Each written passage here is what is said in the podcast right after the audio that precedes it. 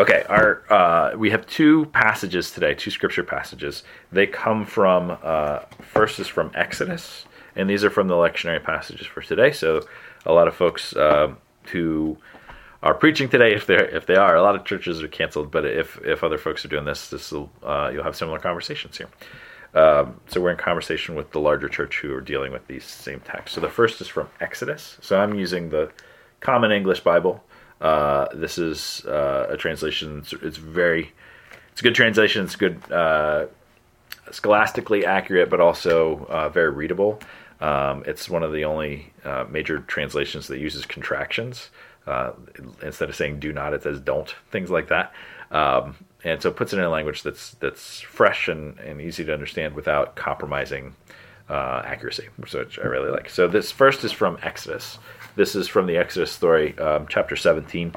The Exodus story uh, is the story where uh, God frees uh, the um, Israelites from bondage in Egypt. So it's the Moses story. Uh, Moses has um, gotten all the Israelites out of um, out of Egypt, out of slavery in Egypt, and now they're in the wilderness. They end up being in the wilderness for about 40 years, um, and uh, kind of wandering around in the wilderness because they're not doing what they should. Uh, this that imagery, that imagery of 40 years in the wilderness, uh, echoes 40 years, 40 days. Uh, and nights of the rain in the ark, and it then echoes um, the 40 uh, days that Jesus is in the wilderness um, before he starts his ministry. And so um, it's kind of, in a sense, it becomes that time of preparation uh, for these people as they're going into the promised land um, before they get there. So this part of the story happens. They've gotten out of Egypt. They've been rescued. Uh, they got through the Red Sea, the parting of the Red Sea. If you think of Ten Commandments or the Prince of Egypt, um, so Moses is part of the waters. They've gone through. They're now out in the wilderness, uh, and it's not desert that we think of like the Sahara. It's just uh, non uh, there's not a lot there. Uh, lots of rocks, lots of uh, desert veget- vegetation, so not tons to eat, not lots of animals, things like that. And they they have uh, tens of thousands of people with them, and so they've been uh, they've been out there for uh, several months to maybe a year or two, and they hit a point now where they um, they keep moving and they have no source of water, and um, oftentimes we think of the Israelites in the story as um, kind of complaining and stubborn and lack they lack faith. Eventually, they do some pretty bad things. They create their own god, but that's not yet here. And so, what they're asking for, listen to their request, um, and and don't hear it as uh, complaints. Hear it as as people who are in the middle of the desert who are thirsty, and what they're asking for. So this is from Exodus chapter 17, verses 1 through 7. So hear the word of the Lord. The whole Israelite community broke camp and set out uh, from the Sin Desert, that's just the name of the desert, to continue their journey, as the Lord commanded. They set up their camp at Rephidim, where there was no water for the people to drink. The people argued with Moses and said, Give us water to drink. Moses said to them, Why are you arguing with me? Why are you testing the Lord? But the people were very thirsty for water there and they complained to Moses, Why did you bring us out of Egypt to kill us, our children, and the livestock with thirst? So Moses cried out to the Lord, What, what should I do with these people? They're getting ready to stone me. The Lord said to Moses, Go on ahead of the people, take some of, the, of Israel's elders with you. Take in your hand the shepherd's rod that you used to strike the Nile River, and go. I'll be standing there in front of you on the rock at Horeb. Hit the rock water will come out of it, and the people will be able to drink. Moses did so, as Israel's leaders watched. He called the place Massah and Meribah, because the Israelites argued with and tested the Lord, saying, Is the Lord really with us or not? This is the word of the Lord. Thanks be to God. The gospel lesson today comes from the Gospel of John. Um, again in the lectionary john is the one of the the lectionary is a three year cycle and so each of the synoptic gospels matthew mark luke uh, each get their own year john doesn't get uh, its own year but it does get kind of folded in especially during lent which is where we are right now we're in this in the middle of this season between um, easter and or between ash wednesday and easter it's a 40 day period like the time in the wilderness, uh, and uh, it's a time of con- contemplation and preparation for what's coming up. So, uh, this is the Gospel of John, um, chapter four. So this follows um, Jesus' uh, experience that we talked about last week, which was uh, he meets with a, a Pharisee named Nicodemus. Nicodemus comes and meets with him in the middle of the night and asks Jesus, uh, "Is all this stuff you're saying true?" And this is actually where you get John 3.16, which is the verse that everybody knows. Uh, God so loved the world that he gave his only begotten Son, so that whosoever would believeth in him shall not perish but have everlasting life. We all know it in the King James Version, as I just said. Uh, and then the next chapter is even, the next verse is even more important. Um, verse 17, God didn't send his Son into the world to judge the world, but that the world might be saved through him. And so, oh, I got a message. Uh, and so the... Um, that whole passage is is explaining um, what Jesus is here to do and how Jesus can connect with people. Um, that uh, sorry, um, that whole sense of uh, of what Jesus is doing um, changes the the perspective and the fact that a Pharisee who is one of these religious leaders, uh, people who uh, their job it's it's a church person. It's basically someone who is um, who's a pastor, who is trying to help people understand more about God. Um, they were threatened by Jesus because Jesus is largely coming in saying the way you guys are doing church is wrong. The way you are, um, you have gotten people obsessed with trying to be holy rather than trying to help each other, trying to love one another, and that was always the way. And so. Uh, Jesus was not an enemy of the church uh, or an enemy of the Pharisees and the Sadducees. Jesus was frustrated with them because they were the ones who were supposed to be leading um, we left you in charge and you're not doing anything. And, and not only that, you're leading people in the wrong way. You're getting them obsessed with being uh, righteous and forgetting that they're supposed to care and to recognize that God has saved them and God has given them and God has grace for them in spite of how good they are because you're never going to be good enough. Anyway, uh, so that's this. He he's meeting with with Nicodemus, and they meet in the middle of the night because Nicodemus is scared to be seen with Jesus because again Jesus is uh, a lot of the, the church establishment doesn't like Jesus at this point because he's a threat to their power structure. So we get into this next passage. This is in uh, chapter 4. Jesus is going to a Samaritan village and he encounters a woman at a well. Uh, the interesting thing and important thing to know about this is that the Samaritans and the Jews hate each other. Uh, oftentimes we think of Samaritans, the initial thing we do is the Good Samaritan. Um, and that story only works because the the Samaritan is not someone that anyone hearing that story would have valued as Samaritan. They would have thought, well, the Samaritan is the bad guy in this story, and so the story flips uh, the expectation of what that is. And this same story here, the Samaritans and the um, the the Jews had broken apart. Both of them think that they are right. Both of them think that God has honored them. They even are in different places. Uh, the the Mount Horeb, which is Mount Sinai, um, that we heard in the last story, which is where Moses gets the Ten Commandments. Uh, the Samaritans think that that mountain was actually a mountain called Mount Gerizim, which is all like a little bit further away from Jerusalem. So they say that that's the holy mountain. They say that they have a, uh, an Old Testament. They have Ten Commandments that are slightly different. They have an Old Testament that's slightly different. Uh, it's not unlike uh, if you put a lot of hatred into it. It's not unlike the difference between um, Christians and, and Mormons. Um, the the differences in there, they're kind of separate texts, and they they believe that they have a special calling and a special knowledge and awareness. So, um, at any rate, and the and the Samaritans, uh, people had uh, Jews had gone into the mountain and destroyed their temple there. Uh, Samaritans had gone and tried to do destructive things to them. So they they not only dislike each other, they actively hate each other. And so Jews were not welcome with the Samaritans, and Samaritans are not welcome with the Jews. All of that perspective helps to understand this story. When we hear Samaritan, this is not a positive place for Jesus to be. Jesus is very much a Jewish man uh, going in and into a Samaritan village, which is not what anyone would do. The Samaritans don't want him there. Uh, a normal Jew wouldn't go through there. He's also uh, talking to a woman, which Jewish men did not do. So here is uh, John chapter 4, verses 4 through uh, 42. So it's a little bit longer. So listen to the word of the Lord. from John. Jesus had to go through Samaria. He came to a Samaritan city called Sychar, which was near the land of Jacob, uh, that Jacob had given to his son Joseph. Jacob's well was there. Jesus was tired from his journey, so he sat down at the well. It was about noon. A Samaritan woman came to her came to the well also. Um, sorry, a Samaritan woman uh, came to the well to draw water. Jesus said to her, "Give me some water to drink."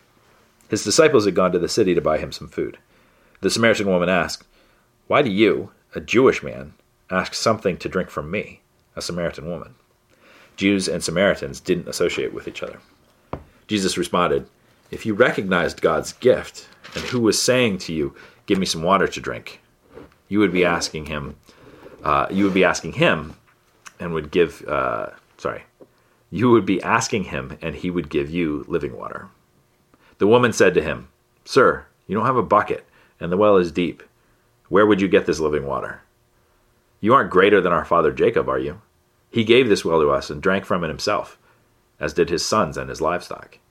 Jesus answered, Everyone who drinks this water will be thirsty again, but whoever drinks from the water that I will give will never be thirsty again. The water that I give will become in those who drink it a spring of water that bubbles up into eternal life. The woman said to him, Sir, give me this water, so that I will never be thirsty again, and I will never need to come here to draw water. Jesus said to her, Go, get your husband and come back here. The woman replied, I don't have a husband. You are right to say, I don't have a husband, Jesus said. You've had five husbands, and the man who is now, uh, who you are with now, isn't your husband. You've spoken the truth. The woman said, Sir, I see that you are a prophet. Our ancestors worshipped on this mountain, but you and your people say that it is necessary to worship in Jerusalem. Jesus said to her, Believe me, woman, the time is coming when you and your people will worship the Father, neither on this mountain nor in Jerusalem. You and your people will worship what you you and your people worship what you don't know. We worship what we know because of salvation is from the Jews. But the time is coming and is here. The time uh, when true worshippers will worship in spirit and truth. The Father looks for those who worship him this way. God is spirit, and it is necessary to worship God in spirit and in truth. The woman said, I know that the Messiah is coming, the one who is called the Christ. When he comes, he will teach everything to us. Jesus said to him, Jesus said to her, I am the one who speaks with you. Just then, Jesus' disciples arrived and were shocked that he was speaking with a woman. But no one asked, What do you want? or Why are you talking to her? The woman put down her water jar and went into the city. She said to the people, Come, see the man who has told me everything I've done. Could this be the Christ? They left the city and were on their way to see Jesus. In the meantime, the disciples uh, spoke to Jesus, saying, Rabbi, eat. Jesus said to them, I have food to eat that you don't know about. The disciples asked each other, Has he brought some has he has someone brought him food? Jesus said to them, I am fed by the uh, by doing the will of the one who sent me, and by completing his work. Don't you have a saying, four months, uh, four four more months, and then it's time for harvest? Look, I tell you, open your eyes and notice that the fields are already ripe with harvest. There is a harvest.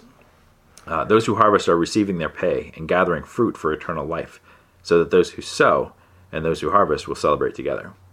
This is a true saying that one sows and another harvests.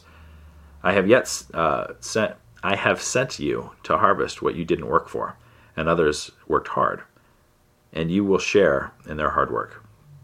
Many Samaritans in the city believed in Jesus because of the woman's testify, uh, testimony. Uh, he told me everything I've ever done. So when the Samaritans came to Jesus, they asked him to stay with them, and he stayed for there for two more days.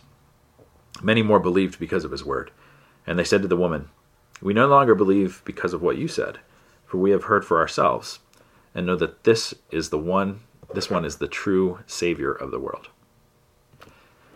This is the word of the Lord. Thanks be to God. Uh, please pray with me.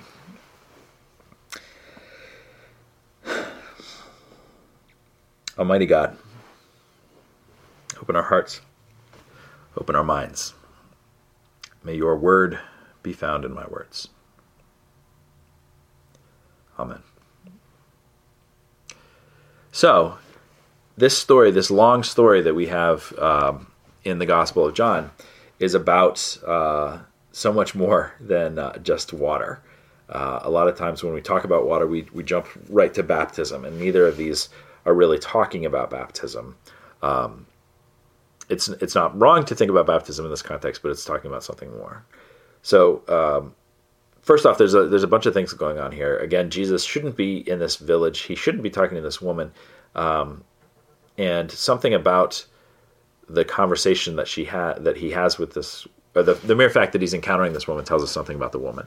So the women of the of the uh, village would go to the well in the morning and in the evening. One, they go in these times because it's uh, very cool in those times of day. You get water for the day by going in the morning, and you get water for the evening uh, by going at night. Also, they go at these times because um, everybody else goes at these times. So it's a social time to get together, to talk to each other, to kind of greet one another at the beginning of the day and at the end of the day, um, things like that. This woman is the only one there, and it's in the middle of the day. This is the worst time to get water because it would be the hottest time of day, and nobody's there. So she's going very intentionally because nobody's there. And we get a sense of this because of what Jesus says about her. So Jesus says, uh, You don't have a husband, you have had five husbands, um, and the person you're living with now is not your husband it's really important that we understand the context of this. There's a cultural context that's going on that we don't really understand um, because it's not our context. And so um, we hear this oftentimes, and this gets uh, this this passage. A lot of these passages in the Bible can get used in very toxic ways. Uh, Bibles has been a, a, great weapon for many people in the in the worst possible way uh, throughout history, and that's not what this passage is about. This is not a, an adulterous woman who um, is a chronic um, remarrier.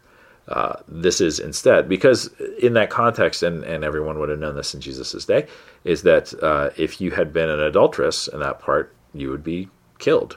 It was a it was a capital offense to be an adulteress, and so if this woman had cheated on that many husbands, she wouldn't have had the chance. She would have been stoned to death.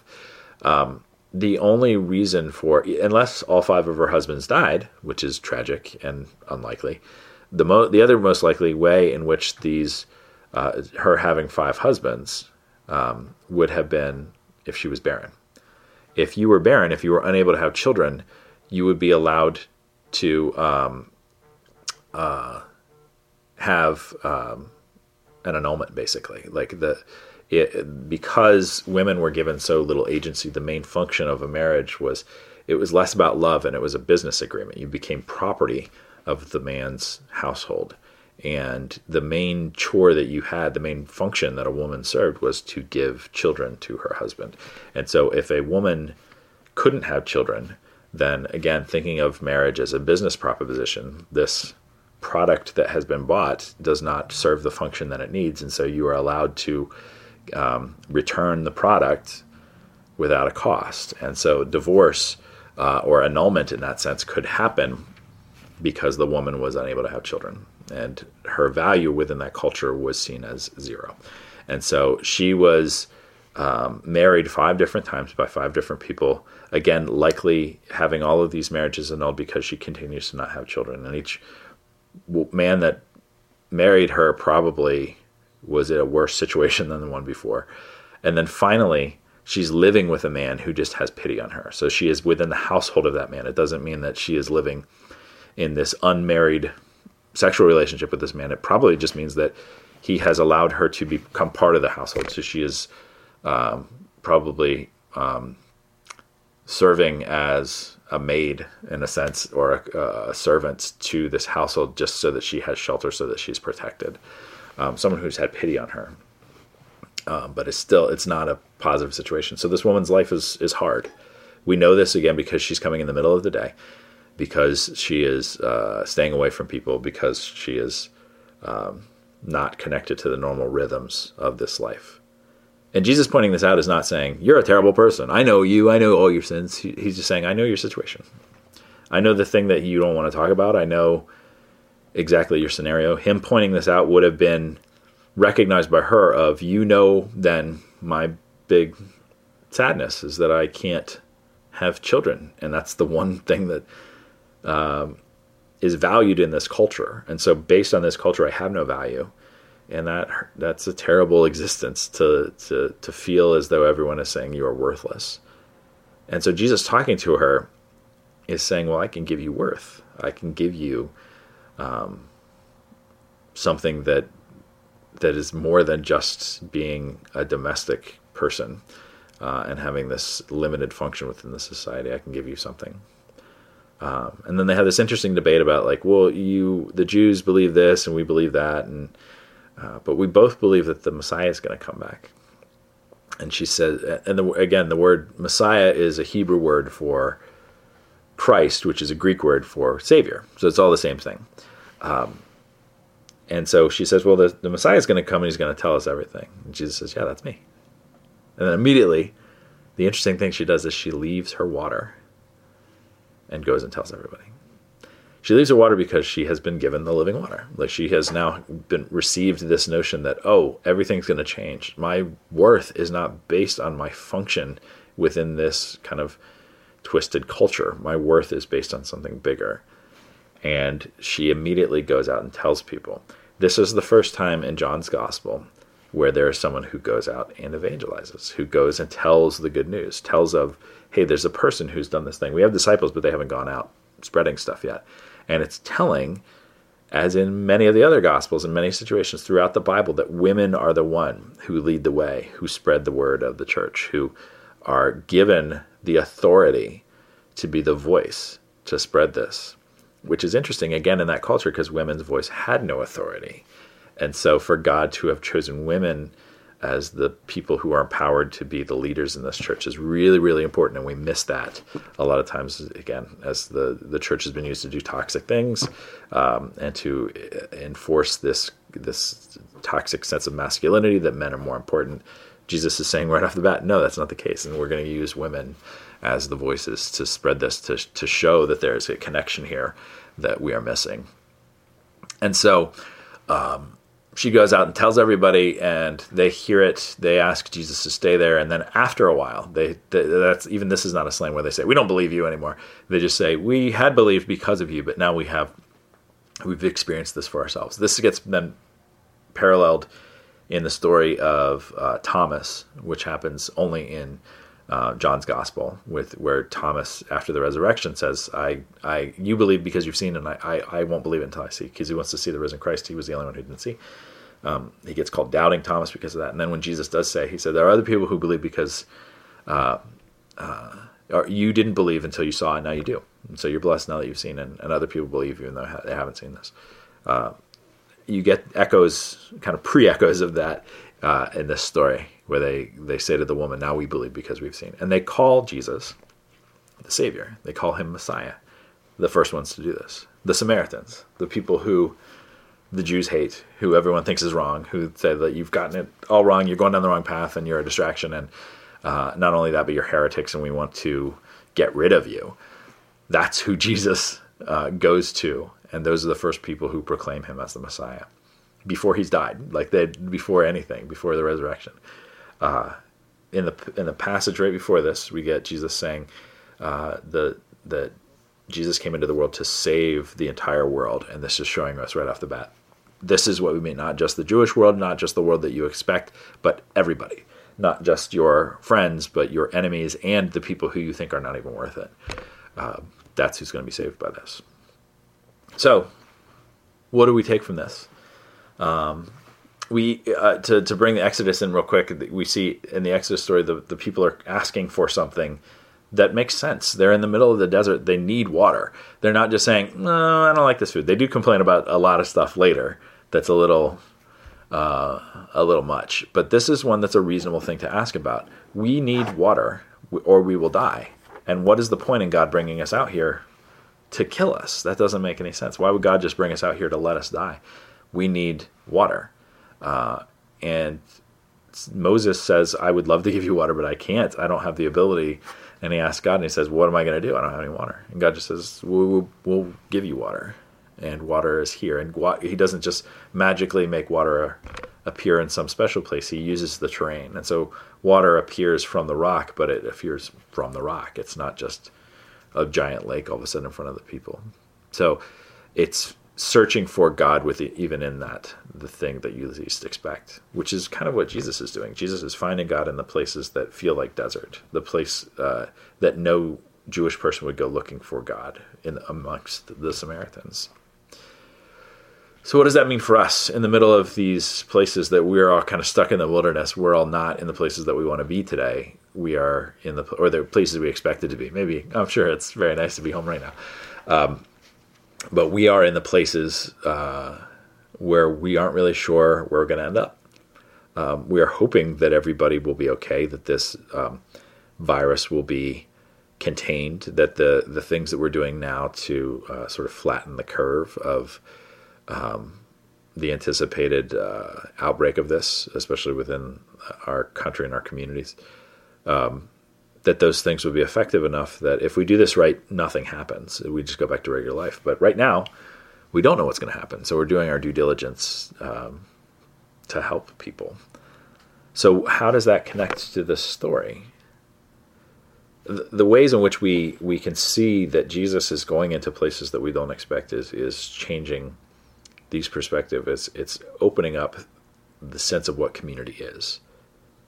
As we are in the midst of um, self quarantining, of social distancing, we do this um, not just for ourselves, but we do this for a sense of the larger community. One of the biggest struggles in this is that for most people under the age of 60, this is not a life threatening, at this point, this is not a life threatening uh, illness. Um, little kids can get sick without even noticing, which is which is wonderful because it would be uh, an illness that that targets um, young people is is so tragic. It's not to to put a greater value on young people than the lives of the elderly, but it's just it's a horrible situation. And so there's lots of people who will not be affected by this. Even if the outbreak gets really bad, they will just get a little bit sick and then they'll be fine. And so there's lots of people that could say, you know what, I'm just going about my daily life. I'm just going to keep on going. Um, but that hasn't happened by and large. By and large, things have said overall we're going to stop. Businesses are protecting their employees by saying we're not going to have as many long hours as possible. Um, entire industries, multi-million dollar industries, have shut down to try to lessen the the the overall reach of this thing. And in the midst of that, we have, um, as a culture, seen community as something bigger than just individuals because it, most individuals are going to be fine. Uh, but me being a potential carrier for this can really threaten somebody else's life. Someone who is immunocompromised, someone who is uh, within that elderly demographic that is uh, the most at risk for this. And so, while it doesn't hurt me to go about my daily business as much, there's limited risk. It does hurt somebody else for me to go about my daily business. And so, in the midst of seeing that community is a little bigger, uh, this process, what we're doing right now, is is perhaps the most Christian thing that could be done uh, as a country. That that is really interesting, and the fact that so many churches have called off worship today. On one level, it feels like we should never close the church, especially in a time of sanctuary. But on another level, the church is not here to glorify itself. The church is here to bring life and to bring life um, to all people.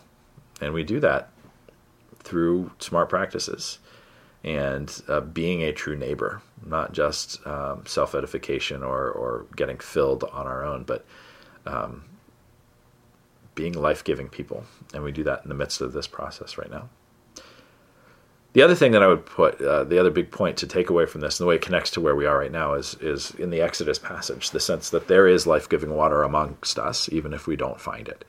And so, what I would encourage each of us to do in the midst of this kind of extended snow day or a quarantine or house arrest or whatever you even like to think of it, uh, these especially these couple weeks where it seems like everything's really shutting down, especially where we are in Western Pennsylvania. That's the the case. It's been shut down kind of through the end of March.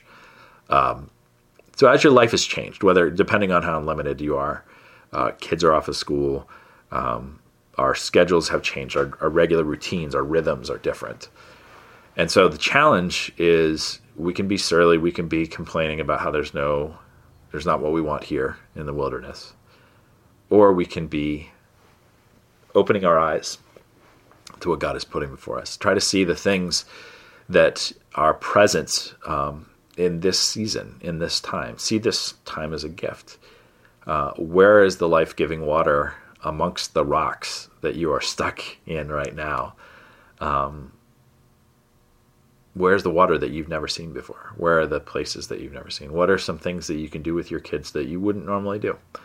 What are some things that you can do with your spouse that would you wouldn't normally do? What are some things that you can do with yourself that you wouldn't have normally done? Uh, what are some ways in which you can connect with your neighbors that you wouldn't have normally done? Um, one of the biggest things about this is that there we are stuck in our communities. We're not isolated. We still have now an opportunity to be the body of Christ in a way that we don't usually have. Um, this is a real opportunity for us to put that into practice, to not just come together to be the church, but to live in the world as the church. And so, this opportunity to not be together physically allows us to be physically closer to those um, amongst whom we, we live on a daily basis. So, ask your neighbors how you can help them. If you have things you can share, share it. If they have things they need, help them with it. If you have things you need, ask your neighbors. Let them be um, the good Samaritan for you. Let them be life giving water to you. Uh, notice that just because we don't meet together doesn't mean we are in any way diminished as a church. In some ways, it gives us greater opportunity to be the church. And so that's my encouragement to you. That's what I would say on this day is that, that Christ is with us. That as the church, we are not meant to be boxed up in a room once a week. We are meant to be alive in the world. And as we are forced into this situation where we have to change our schedules, we can spend this two weeks lamenting and frust- being frustrated. And then at the end, if it works out all right, being frustrated is like, what's the point of that? We everybody's fine. Because if we do everything right, nothing happens. We just go back to regular life and, and we won't realize what how big the catastrophe could have been. Um, which is one of the most ironic things about all of this. And so don't do that. Don't spend this time being frustrated uh, more than you need to, but spend this time changing your rhythm, changing your awareness of the the rocks around you, changing your awareness of where the the life-giving water may be, changing your awareness of who your neighbor is, uh, of the people that you wouldn't normally talk to, the would people you wouldn't normally extend um, help to. See that woman who goes to the well at a time differently than everybody else that you may not have noticed why she did that before and then you start to realize oh she's never around other people. Maybe there's something she's struggling with that i had never noticed before. You have the chance to do that now. You have the chance that everything is paused. Um, so let's do that now. See god in the midst of where you are usually we go to where we think God is, which is usually a church building, to see God. But God is where you are. Um, as we wrap up, um, I, I have a benediction that I give um, every week, which is effectively this. Um, as you go from this place, know that there is nowhere that you can go which God is not already present. You don't. We don't go into the world bringing God to the world. We go into the world following God out into a world in which God is alive and active, bearing witness to what God is saying, uh, bearing witness to God in what we say and do, uh, in in everything, and that is the most true right now. Um, we are not coming here to get God. Hang on. That's a good one. Uh, we are not. Uh, you don't not get God by not being at church. Um, we just don't have the normal rhythms, and God is present there. So I would encourage you to see God where you are, to know that God is alive in the world, even as we are boxed up in our houses, uh, and God is alive in your neighborhood. So open your eyes to what God may be showing you in on this day, in this place, at this time, for the people around you, whether it's the people in your family, or the people in your neighborhood, or the people that you know of who are um, perhaps more vulnerable than others. People with diabetes, people with heart conditions, people um, who are otherwise healthy um, are at greater risk to this and may be incredibly concerned. Maybe going to the store to get some bread for somebody is a very simple task for you and incredibly helpful for them because they have a fear of this thing that you can't relate to because you're not in the same um, demographic that they are. So that would be my encouragement to you. Uh, God is good and God is around and God is even in the midst of this process. Let us reflect God in all that we say and in all that we do this day in the places that we have been called to be this day. So that's it. I'm going to um, add some music so that I think that'll be a separate video. Um, but I would encourage you to um, enjoy this time.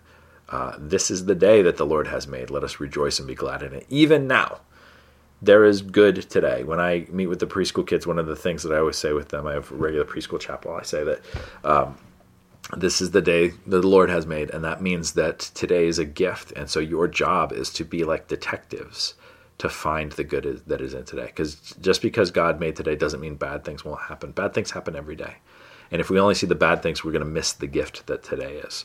And so your job, just like it is with the preschool kids, is to search for the good that is there in today and to help others see that, to be detectives for what makes um, today a good day, and to uh, share that joy that you find with everybody that you meet, even if it's only a couple people, or even if you live alone and it's just with your cat. Um, share the, the joy that you find this day.